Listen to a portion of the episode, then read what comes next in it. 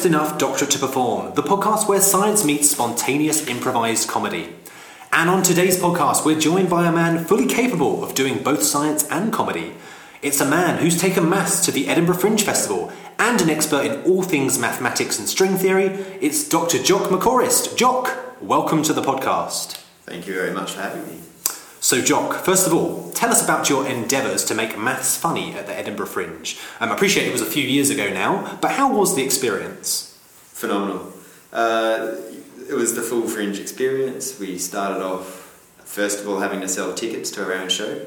Yeah. Uh, which, you know, was, was great fun, meeting members of the public and telling them a bit about what you're going to do, and that's quite in, it's good to see the uh, the reactions. It's not complete horror. Yeah. Uh, and then we sold out, so that was good. Oh wow. And um, so you didn't have a problem selling maths then?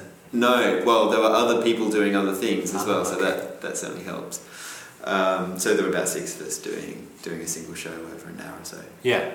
And uh, the audience seemed to enjoy themselves. This is always good news. Now, I understand that part of your set revealed whether being good at maths can help a teenager boy, uh, sorry, a teenage boy to get a girlfriend. So, out of interest, what was the conclusion on this front? Uh, don't do string theory to get a girlfriend. it is not a good pickup line. Okay. Have you ever tried that pickup line? No. Uh, well, maybe. No, I don't think I have actually, but um, I can think of no, I can't think of. okay, so we'll, we'll assume that that hasn't been tried out then. Yeah, yeah, yeah. It hasn't been tried out yet. Okay, that's uh, that's fair. Have any of your maths friends or fellow maths associates ever had an embarrassing story of that nature? No, I mean the, the key the key skill you learn is to convey what you do without the conversation completely dying. Okay. Um, so that's that's a constant challenge, and so you've got to figure out different ways of making it less intimidating than what people think. Fair enough. Um, and have you continued your comedy endeavours? Um, I was wondering if it's possible to make string theory, which you specialise in, funny beyond just the Edinburgh Fringe. Have you, yeah. have you, done any other shows or things like that? Well, I've done a few the uh, stand-up comedies um, in the local area, so through Bright Club, um, and uh, some in London, but only very sporadically. Um, but I think it's always a good thing to do, and I think you can make any topic funny. You know, there's always humour to be had. Um, and actually, I think so. Richard Feynman, who was a physicist mm. in the yeah, 50s, yeah. so he was sort of famous for playing practical jokes, and, and he was also a brilliant physicist. And he said basically, if you don't can't explain something simply, then you don't understand it. And you could just uh, paraphrase that slightly. If you can't explain yeah. something simply funny, then you don't understand it. Well, we like that. That is the ethos of the podcast. So you're in the right place. Um, so you've done stand-up comedy, Jock. Um, have you ever done improvisation before? No, no, no. I've done no improv before. In fact, I've only ever seen it once or twice. Okay, great. So improv debut about to begin. Yeah. And stringing us along on this episode, we have our science expert Dr. Radu Sporea and improviser Jonny Briers, who, like myself, is a member of improv group Left Foot First. Uh, welcome, Jonny and Radu. Hello.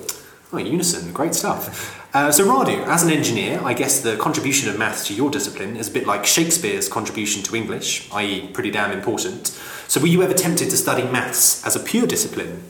Not directly. Um, you, you do get to apply maths um, constantly, but it's just because, as they say, it's the language of science, it's the language of engineering. You can't really do it without.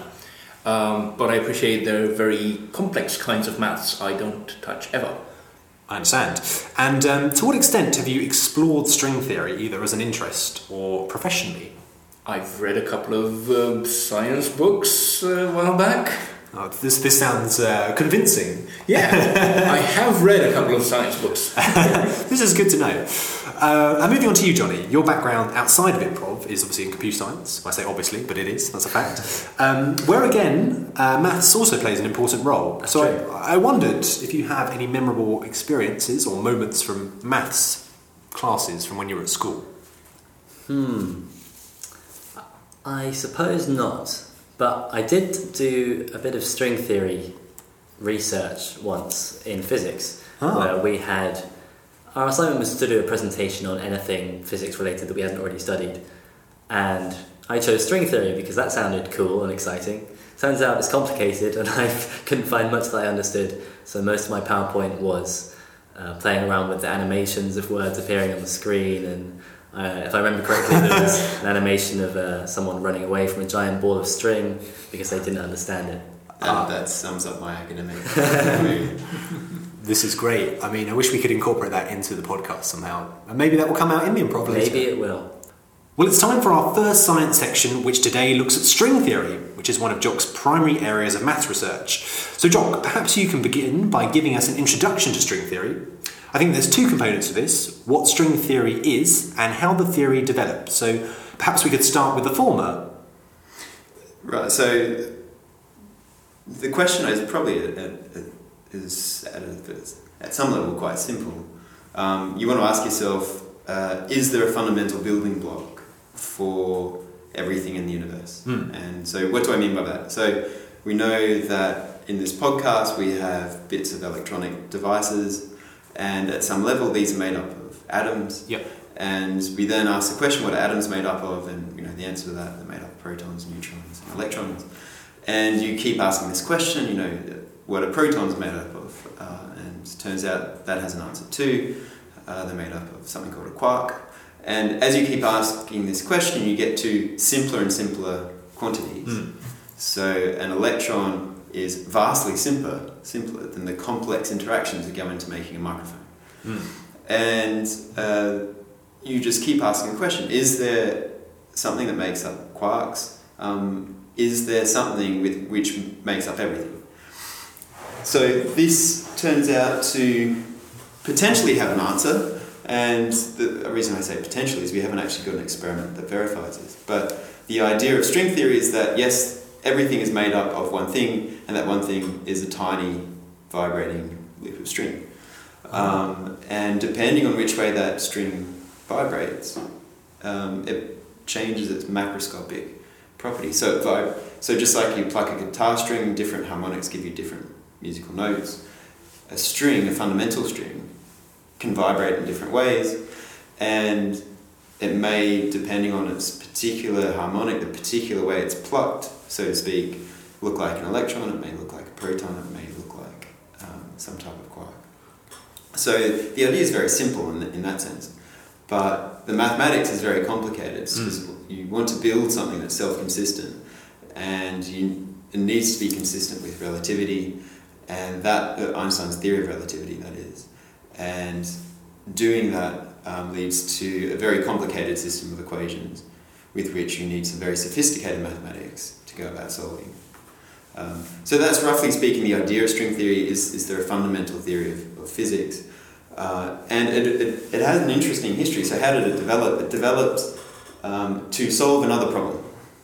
So in the 60s and 70s, people were interested in particle interactions between, um, uh, well, essentially atoms in some way. And the thing about this theory is that unless you're at very high energies, so unless you're like spinning these things around close to the speed of light, uh, the interactions are very strong. They're very hard to understand. So you, you um, the forces between them are very strong, and because they're very strong, um, theoretically that ends up meaning that they're hard to understand. And so people developed it, this sort of um, mishmash of a model to describe these interactions. It kind of worked, not really. Um, and it wasn't until a couple of years later that people realized this mishmash of a model actually describes something completely different. It describes particles and it Yeah. describes gravity. And that gave birth then to what then became known as string theory. Um, so the, the development was really, we want to solve some other problem. It didn't quite work, but actually it solves this problem. Ah, very interesting. And how, in terms of the development of string theory, how confident are people involved that that is the end of the scale in terms of matter as we know it? Where you, you referred to the smallest quantities that we know. How, at what point do you stop defining things and string theory and the string, Right. as we alluded to, becomes the very last, you know, measurement that that you can take? Yeah. Well, I mean, you could ask just the, the, the question is, how do you know, is it correct? Can you see a string? Um, and experimentally, we, we don't know the answer to that at all. It's too hard. So we need a big enough accelerator um, to smash particles around uh, faster than anything we have on the planet Earth, and it's just well beyond our means at the moment. But you know, there may be hope. That, so that there may be hope through experiments in cosmology, Yeah. where you can look back to the Big Bang, you can look Mm. back to the early universe, and there they have uh, in the early universe there were just stupendous energy scales involved. Um, so we might see some signature, some artifact of string theory being present in the early universe. So, So, that's one place to, to look if we can't do it here. yeah, But aside from that, people are relatively confident. First of all, it's the only theory around. Nothing Mm. else actually works. And what we've learned in science over the past couple of hundred years is if something's mathematically and self consistent, then if it's not correct, it's pretty close. right. Um, so the people are relatively confident that it may not be the correct answer, but Yeah. it's actually going to tell us something about the universe. So we're on the right track. On the right at, track. At, at a minimum, basically. It's worth pursuing Yeah. because we'll, we'll learn something interesting. Interesting. So, one aspect of your research, Jock, looks at string compactifications, which include the solution to the problem of how to turn a 10 dimensional theory into realizing our observed four dimensional universe, which is easier said than done, I should imagine. So, I guess string theory is a theoretical interpretation of our universe, but I wondered how do you find that balance between essentially the abstract uh, and the real, and indeed can the abstract, in the way of the mathematical theory we've just been discussing, can that change our perception of what's real, if that isn't too philosophical a question? Um, I think it's sort of it's a little bit the answer that we were just talking about, in that um, we're developing these techniques, these mathematical techniques to solve these very hard equations, and it's it's come up with a model, and the model may or may not tell us about something in the universe, but irrespective of what happens there, the techniques that and the models that have been developed have some uh, are mathematically self-consistent, and so they may well be useful elsewhere. Um, Yeah. And this is a in, in science, this is a hugely productive thing to do, Yeah. where you think about interdisciplinary pursuits. You take technology developed in or, or formalism developed in, in one area and apply it in another area, and it, it works because the thing is self-consistent. So I, you know, I think that um, irrespective of experiment, there is something to be had. Yeah. And in fact, people have already been doing this. So there's people takes have been taking techniques from string theory and applying them in other contexts. For example, in various aspects of condensed matter theory, um, which is the physics of uh, well, you know, so solid state electronics is an example of condensed matter. Interesting. Well, as an, as an electronics engineer, Radu, do, does things like this excite you? Is this a, a new avenue of the future of electronics in some shape or form? I think uh, everyone should be excited, to be perfectly honest, because um, we've seen time and time again that technology will take advantage of every bit of new understanding Yeah. in science. So these days, it's all about manipulating minute quantities of electricity and light and things like that to do very, almost outrageous things, quite separate from conventional um, perception of, of reality.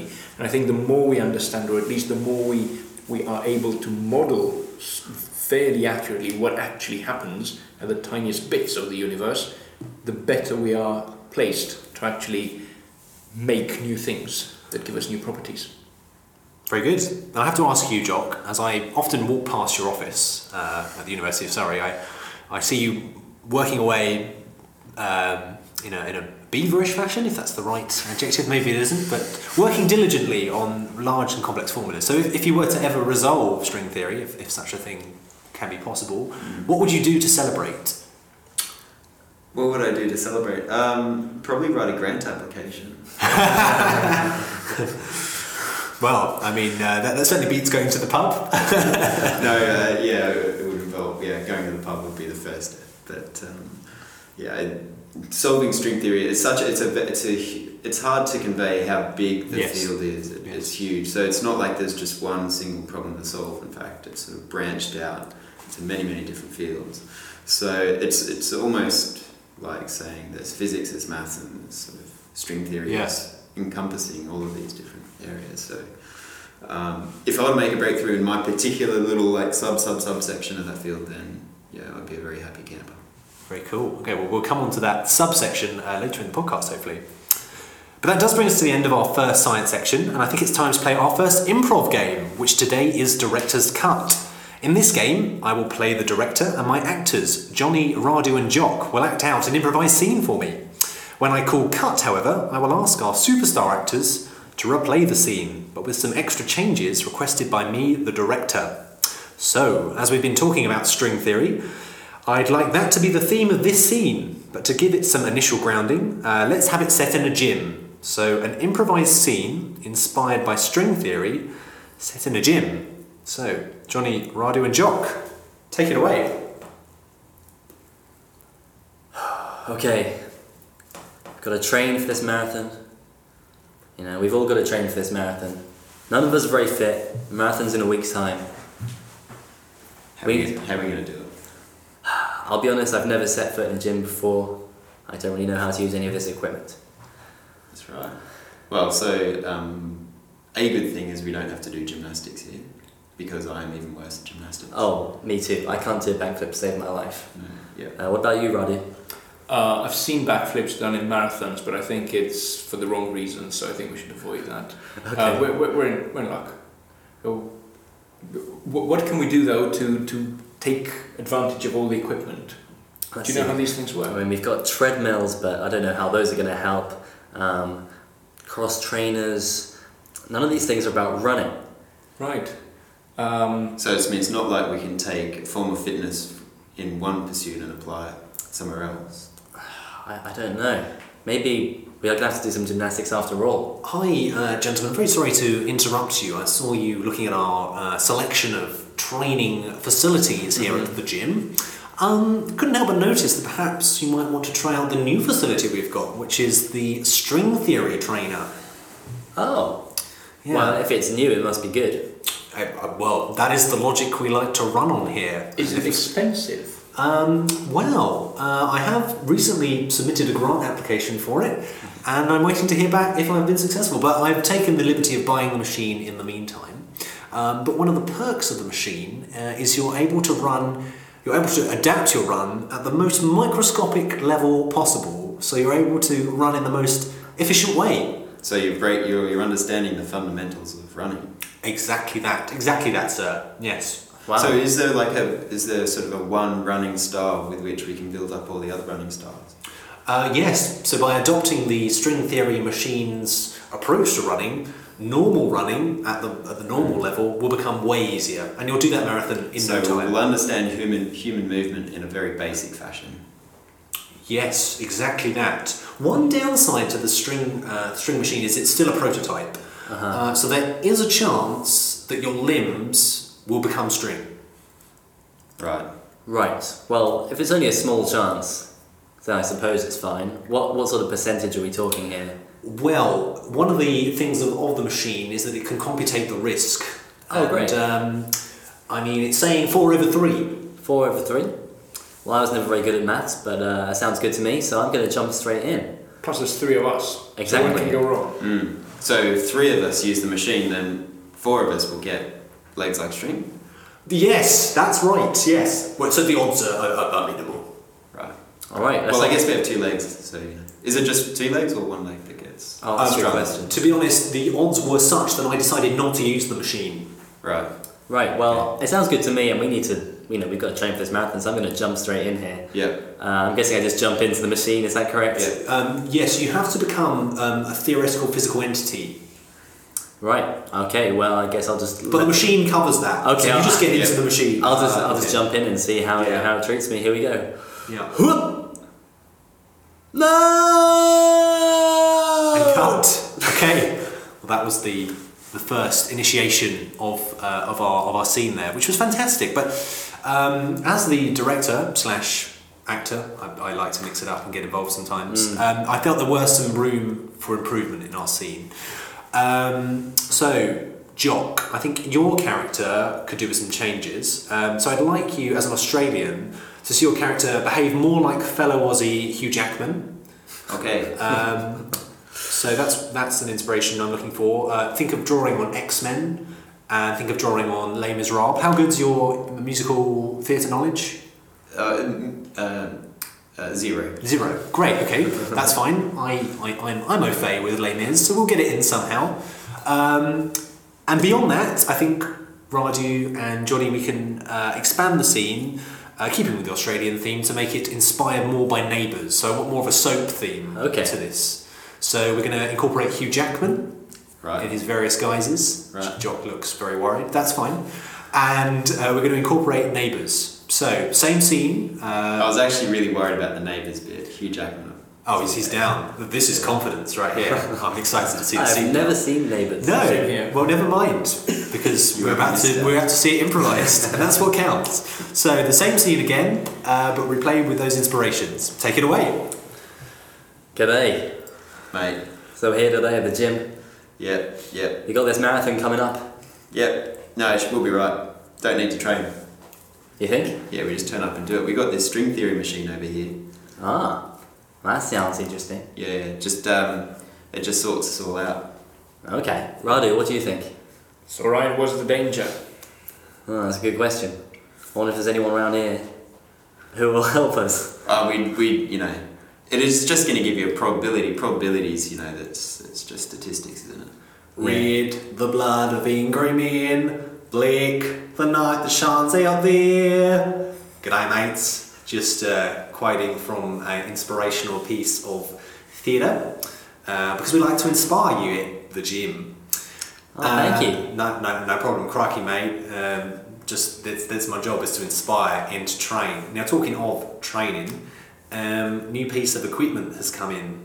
Oh, fantastic. Well, Oh, yeah. is- it is crikey, mate. It's it's pretty pretty damn It's bloody good. It's, it's exactly that, like what that, that guy said there. Yep. Um, what it does is it trains you at the most microscopic level that's possible.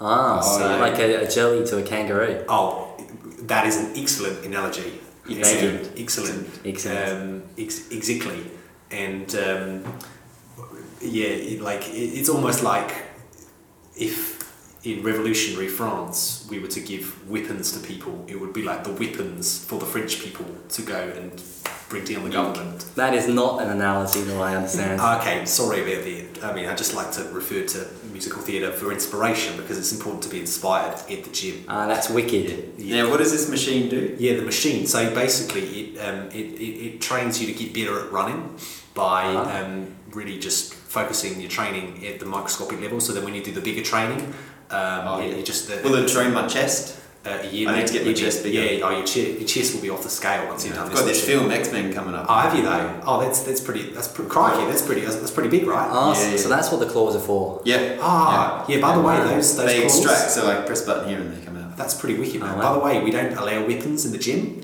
Oh, I'm right. going to let you off because you're you're, you're willing to try the new machine for me, Yeah, mate. yeah. Well, my hands are lethal weapons, so I'll leave them behind Oh, next time. I like it. Okay, never, that never. That's cool. So, would you like to have a go on the machine? I think I would. Uh, before I do, let me introduce you to my mate, uh, my neighbour actually, Radu. Oh, your neighbour, mate. Oh, good day, mate. Yeah. Hey, mate. Well, we're- we're all neighbours, right? Oh, course, we're all of neighbours. course. Yeah, Yeah. yeah. Yeah, yeah. Yeah, but Hey, you you got seem to be, why is he? ki- He's causing a bit of a scene here. Seems to be kicking off for no apparent reason. Yeah, Craig, I mean, it's, it's half an hour to the marathon. What do we do? Oh, man, we've been here for a week. Oh well, luckily the string theory machine has a has a way of dealing with it. Well, I better, I better jump straight in Yeah. then. One caveat. Yeah. Um, so the string theory machine, um, it, it, it can make um, when you go on it, it, it can make you um, just just sing incessantly songs from popular West End shows. So there's a four in three chance that if you go on it, you'll just sing Western uh, Western themed uh, musicals forevermore, and there's no way of stopping that. That's a one way process. All right. Oh, I love a good French Wasn't just what you needed? Uh, okay, so uh, I mean, uh, you, you can you can jump on it. Um, if you get stuck in the machine, there's an emergency code. It's two four six zero one. Okay. Uh, that was a Western reference. I actually got that Good, one. good. So, um, uh, do you want to have a go? I suppose I'll have to jump in. go? Okay. Well, I'm going to hand you over to my assistant Cosette, who uh, will will guide you through. Um, so Cosette, No, no, she's she's she's she's not available. So Oh, no. um, okay, so How annoying. how annoying. She's back in France actually. Apparently Oh, on holiday. So uh, it's uh, that's a shame. She got any weapons? Um, yeah, she's she's got that machine which just executes people.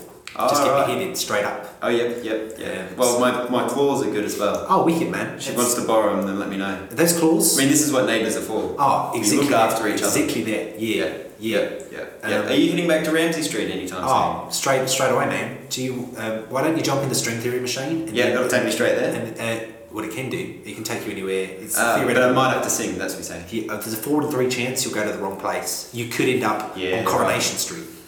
Yeah, that would be bad. It would be bad. Go on, jump in. Alright, I'm jumping in.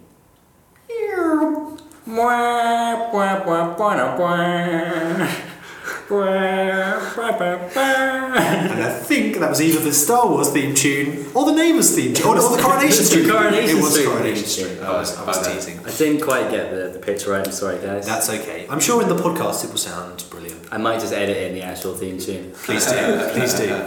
Well, that was uh, our first improv game, and thank you very much, John, for your uh, improv debut there. That was awesome. Well, it's now time for the second science section of the show, which looks at the potential applications of string theory in weather. So, this is another of your research interests, Jock.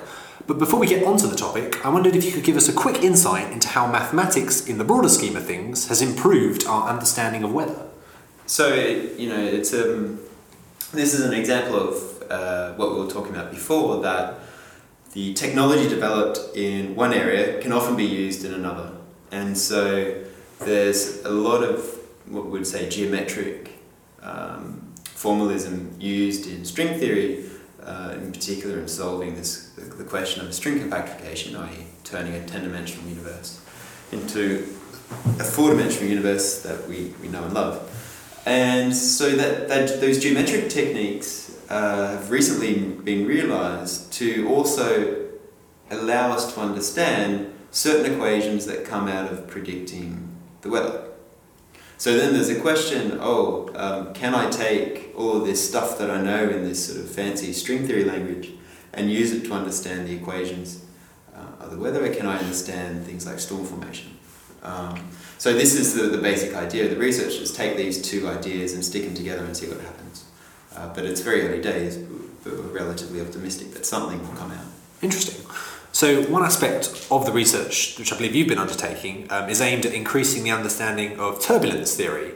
So, before we go into that, can you talk a little bit more about what we mean by turbulence theory? So in, uh, I'm a semi-amateur, but so uh, this is all set in the context of fluid. So imagine a river flowing down, and a river is a fluid. And what is turbulence? Turbulence is where you get random eddies, for example, uh, in the river. So there might be something stuck in the middle of the river, and off that flow around that, that, that object stuck in the river, um, a, little um, flows of uh, is turbulent flow. So actually, the river isn't a bad example because if you look closely at the type of turbulence that comes off the object stuck in the river, it's composed of little eddies, and these eddies can sometimes be thought of as uh, vortices. Okay, so they're like Hmm. um, little tornadoes. And if you think about turbulence in this way, that it's composed at a fundamental level, again, you know, think about building blocks here. The building blocks of turbulence are, are vortices. Um, then the question becomes: Can we understand vortical solutions of the equations describing this fluid? Um, and with in the context of the weather, um, a storm front, storm front is an example of a turbulent flow. Like if you're in a storm, the wind comes from all sorts of directions. There's nothing organised about it, and the idea is that that turbulence is fundamentally built up of these vortices, and it's those vortices that are described by the geometry that um, is used in string compactifications. So this is roughly speaking the picture um, of understanding turbulence with the string theory technology. Interesting. So, there seems to be something of a contradiction here, and correct me if I'm wrong, but in, in, in terms of the fact that turbulence, by its nature, is volatile and unpredictable, um, there may actually be a way of, of applying sort of underlying order to turbulence, which can presumably be predetermined and actually calculated. In, in some way, so um, what, I, what we could tell you is that turbulence is made up of these vortices at a fundamental level. But maybe what's really hard to say is how they interact with each other. So two vortices come together and they bounce off each other. That is probably a very hard question to answer. Hmm. So there's, there, there's, there's, there is an underlying order to what seemingly looks like uh, chaotic behavior, but um, get, actually figuring out that order is, is probably quite difficult. So, could some of the research you're doing around this have practical applications in the real world, whether in, uh, I mean, we're all used to turbulence on planes. If we can predict that Yeah. more, would that be beneficial to the airline industry? Um, we talked about the river example. Yeah. Again, if we could use that to perhaps help shipping, Yeah, would that be yeah. would that be something? Yeah, I mean, like, uh, so understanding turbulence is an extraordinarily difficult maths question. So, in fact, the, the Clay Maths Institute have a million dollar prize to anyone that can understand uh, the equations describing fluid flows, uh, of which turbulence is one. So, any understanding is going to be good, and it's probably going to be widely applicable. Um, so, it's too early days to say exactly how this would be used, if in fact we can make some progress, but I think we will. Um, but I'm relatively confident it will be widely applicable. Just because at the moment we don't really have many analytical tools to understand these, these difficult, um, uh, difficult equations. Very interesting. Radu, as a um, as a man always up for a for a challenge, would resolving a million dollar pa- uh, prize mathematical opportunity interest you? Yes, but perhaps a different mathematical opportunity. Not just this one yet. I suppose what's interesting, Jock, is for um, someone with your ability at maths. Um, this is obviously a very like refined area, and I wondered how you fell into something like this kind of particular avenue. Is it something that was always of interest, or something that kind of The, developed the uh, weather interest. Um, well, so, you know, uh, we can't help but be obsessed about weather. Hmm. Um, It's a man living in uh, in the UK. Yeah, yeah. But um, it, it was really just sort of um, various things falling together. So there's a group here at Surrey um, that study PDEs and in particular fluids, and Ian Roulstone, who is also here, um, has been one of the key architects of making the connection between geometry and turbulence and fluid dynamics. So it was just being in the right place at the right time, I guess, that sparked the interest. So it's time for our second improv game of the show, and that is Unexpected Script. In this game, Jonny and Jock will be acting out a scene. Radu's character in this scene has an unexpected script and can only read lines from the introduction page of Jock's research paper, Dynamical Vacuum Selection in String Theory. So, Jock, before we go any further, could you give us a very brief synopsis, uh, synopsis even, of what this research paper is about? So this is a paper from well a few years ago now, so it's hard to remember exactly how the story goes. So this is a, a way of understanding how you can have different solutions in string theory and how um, string theory might prefer one of those solutions, so to speak, over another. Um, so it's a bit like putting a ball in a Russian roulette and trying to figure out can you predict where that ball will land? Ah. Where the ball will land. That would be a useful skill to have if you were playing Yeah, very much so. Yeah, so yeah, your, your fortune could actually lie in casino gambling in the future. Yeah, yeah, yeah. Is this the real reason you're doing all this? Yeah, well, you know, yeah. yeah. We've got to keep that between you and I. Wow, the secrets are out here on JEDTOP. Um, okay, well that's great. Um, so let's use this uh, introduction page from your uh, research paper um, as the script from which Radu's character will read from, and we're going to pick a random word from the same research paper to inspire the scene. And we'll go with, let's have a look at the paper, we're going to go with supersymmetry, which will be the starting point. Uh, I guess this is a, a terminology within string theory. John, Yeah, do you want to is. quickly, is. in, in, in a, as brief a time as possible, explain what super. Supersymmetry. Yeah. So supersymmetry is so what's a symmetry? A symmetry tells you that one thing is the same as another, um, and so supersymmetry says for every particle I see, there is another one that is um, symmetric in some way. So our bodies have left-right symmetric. Our left side is roughly the same as our right side, and so it says every particle, you know, has a supersymmetric partner. And um, why is this useful? Well, whenever you have symmetries, equations become easier to solve. Very good. Okay. Well, that was a, a very concise introduction to supersymmetry. But supersymmetry is the word we're going to use to start this scene. And as a reminder, Radu can only read from the first page the introduction of the research paper. So, Jonny and Jock, supersymmetry. Take a take a scene away. Off you go. Okay.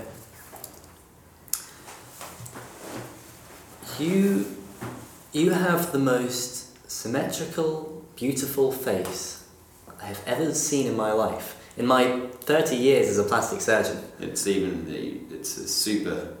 Yeah. It's it's so symmetric. It's super. It's like a superpower. yeah, or Um, a superhero. Yeah. Except it's symmetry. Yeah. I just want to make sure you're not going to use these powers for evil. No, no. All I will do is be able to write left-handed and right-handed at the same time. Okay. Uh, that'd be dexterous. That's right. Except now we call it supersymmetric. Yes. Wow. Uh, you're possibly. I don't know why you want to have plastic surgery though. Well, so my ear is not on my left is not quite the same as Ah. my ear. Um, Mr. right. Mr. Lambert, so sorry to interrupt, but your consultant is here for the appointment, so I, I thought I'd just bring him into the room so Oh, he yeah. can help you advise today with the uh, the said consultation. Brilliant. Okay. Um, so, yes, uh, Mr. Stevens, is it? I think that was a yes. Uh, here we have a patient who is the most symmetrical man I've ever seen. Uh, under mild assumptions, the system ends up in a metastable vacuum. Yeah, I completely agree. And uh, So that means we're neither here nor there. exactly. and Um, I, I don't want that to happen after my surgery. no, that won't happen. In fact, you'll be even more beautiful than you are now. I want to be in a real vacuum. Right. Okay. Well, you could also call it a Hoover. Yeah. So you want to be inside one? Well, you, you know, it may be as long as it's it's not metastable. Okay. And why? Why? Why do you want that so much? Why is that your desire? Because I want to be stable. Okay. And this has to do with. And with my ears. Ring, ring, ring, ring. Sorry, I've got to take this call. I know this is unprofessional. Uh, hello? Hi, I had some plastic surgery last week in a metastable vacuum and I now can't see my face. Uh, okay, have you tried using a mirror? Well, I did and it's not there. Oh, okay. Um, I'm afraid I'm going to have to call you back. Oh, great, thanks. Uh, hi, Mr. Stevens. I just had a awkward Seems like conversation there's a bit with... of turbulence going on here. Yeah, you can say that again. Uh, I just had a frightening conversation with a patient there. Uh, I don't know if you ever heard. Could you help? Uh, the purpose of this paper is to discuss an example of a mini landscape of this sort, focusing on the question of dynamic vacuum selection. Okay, this has certainly been a dynamic day, you know. There's been highs and lows straight away. Uh. You've had a landscape of highs and lows. Yeah, it's been a tough one. Um, if it's okay, I'd just like a bit of time to myself. Yep. Is that okay? Ring, ring, Oh. ring, ring. Sorry, I'm gonna have to take this. Hello? Hi, you're through to Bob. Have you ever considered dynamic vacuum selection? At Vacuums R Us, we have a range of vacuums in different sizes, shapes, and Look, colours. Bob, I'm having a tough day. But our vacuums are so dynamic, they would help you with any You- possible application. You know what? If it's gonna make someone happy, Bob, if I'm not gonna be happy, someone else should be. I'll take 10. Thank you. I will send them to your practitioner ASAP. Thank you. M- M- Mr. Stevens, do you need a vacuum for any reason? Uh, we'll see that the early universe dynamics drives the system to a metastable state. I'll take that as a yes. Do you want more too? Yeah, um, yeah. So I mean, if we have ten, then we've Yeah. probably got a landscape Uh huh. of vacuum, and we can just pick one. Yeah, and you can get inside one. Yeah. Well, no, we're going to dynamically pick. We're not statically picking. We're going to dynamically Oh, okay. pick one of those vacuums, Yeah. and it will hopefully be a Henry. See, That's there we go. A um, clinical appointment interrupted by a vacuum cleaning sale. Who'd have thought? But that is the, the beauty of improv. Um, only in that kind of, even in string theory, things like that don't happen. Uh, only only yeah. I, I, I, can, I can I can verify that. Well, sadly, that does bring us to the end of today's podcast. Today, we've learnt about string theory, that turbulence isn't necessarily turbulent, and that Hugh Jackman really does sell string theory machines in a gym. My thanks to our guest, Dr. Jock McOrist, for joining us today. I'm Mark Richardson. Join us again soon for another episode of Just Enough Doctorate to Perform.